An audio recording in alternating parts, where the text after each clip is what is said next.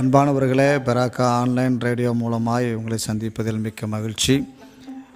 நம்முடைய வாழ்க்கையில் எவ்வளவோ வேலை செய்கிறோம் எவ்வளவோ பிரயாசப்படுகிறோம் ஆனால் எதுவுமே செய்ய முடியவில்லையே என்று மிகவும் கஷ்டத்தோடு கூட நீங்கள் இருக்கலாம். ஒன்றுமே நடக்கவில்லை என்று சோர்ந்து போய் இருக்கலாம். உங்களுக்கு ஒரு செய்தியை நான் இன்றைக்கு சொல்லுகிறேன் கவனியுங்கள்.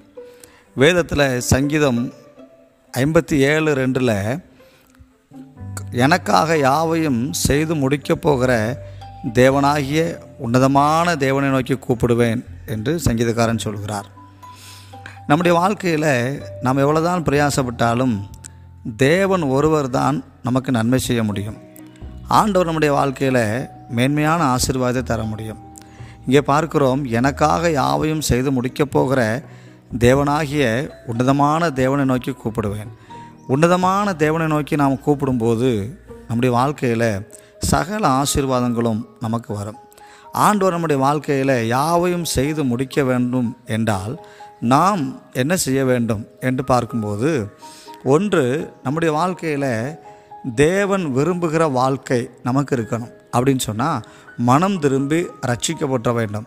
அப்படி இருக்கும்போது நாம் தேவனுடைய பிள்ளையாக இருந்து அவரை நோக்கி கூப்பிடும்போது அவர் கண்டிப்பாக நமக்காக யாவையும் செய்வார். ரெண்டாவது வேத வசனத்துக்கு கீழ்ப்படிய வேண்டும். வேத வசனம் நமக்கு என்ன சொல்லுகிறது?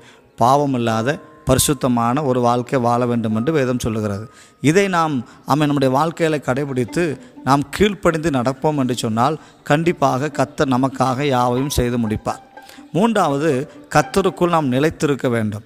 நம்முடைய வாழ்க்கை ஆண்டவர் ஒருவரை தவிர வேறு எந்த காரியத்துக்கும் நம்முடைய சிந்தையை நாம் செலுத்தாதபடி ஆண்டவராகிய இயேசு கிறிஸ்துவுக்குள் நிலைத்திருக்கிற ஒரு அனுபவம் இருக்கும் என்று சொன்னால் கண்டிப்பாகவே நான் உங்களுக்கு சொல்லுகிறேன் ஆண்டவராகிய தேவன் உங்களையும் என்னையும் நாம் சகல ஆசிர்வாதத்தினால் நிரப்பி நம்மளை மேன்மைப்படுத்துவார். யாவையும் தேவனாகிய கத்தர் அவை செய்து முடிப்பார். நம்முடைய வாழ்க்கையை நீங்கள் இப்படி அர்ப்பணித்தால் உங்கள் வாழ்க்கையில் இதுவரை பெற்றிடாத நன்மைகளை இதுவரை அனுபவிக்காத ஆசீர்வாதங்களை நீங்கள் அனுபவிப்பீர்கள் என்று ஆண்டவராகிய இயேசு கிறிஸ்துவின் நாமத்தில் உங்களுக்கு சொல்லுகிறேன். ஆமாம் இந்த செய்தி உங்களுக்கு ஆசீர்வாதமாக இருக்கும் என்று நம்புகிறேன். இன்னொரு செய்தியோடு நான் உங்கள் ரவிக்குமார் முதல்வர்.